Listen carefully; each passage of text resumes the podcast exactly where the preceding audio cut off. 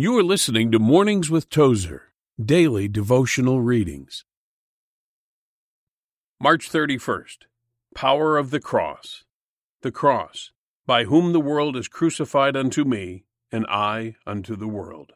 Galatians 6:14. Only a person with a perfect knowledge of mankind could have dared to set forth the terms of discipleship that our Lord Jesus Christ expects of his followers.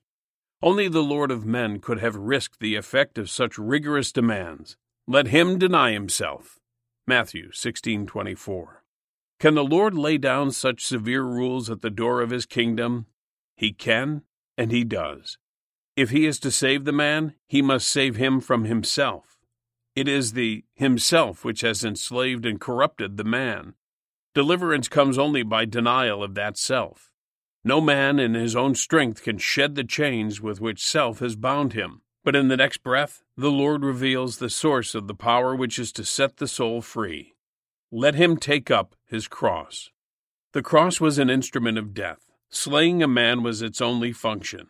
Let him take his cross, said Jesus, and thus he will know deliverance from himself. Dear Lord, I have much to learn about denying myself and bearing my cross daily especially in the midst of so many mundane activities. Have your way with me, Lord. You've been listening to the Mornings with Tozer podcast. To discover more on the life and writings of A.W. Tozer, visit awtozer.com.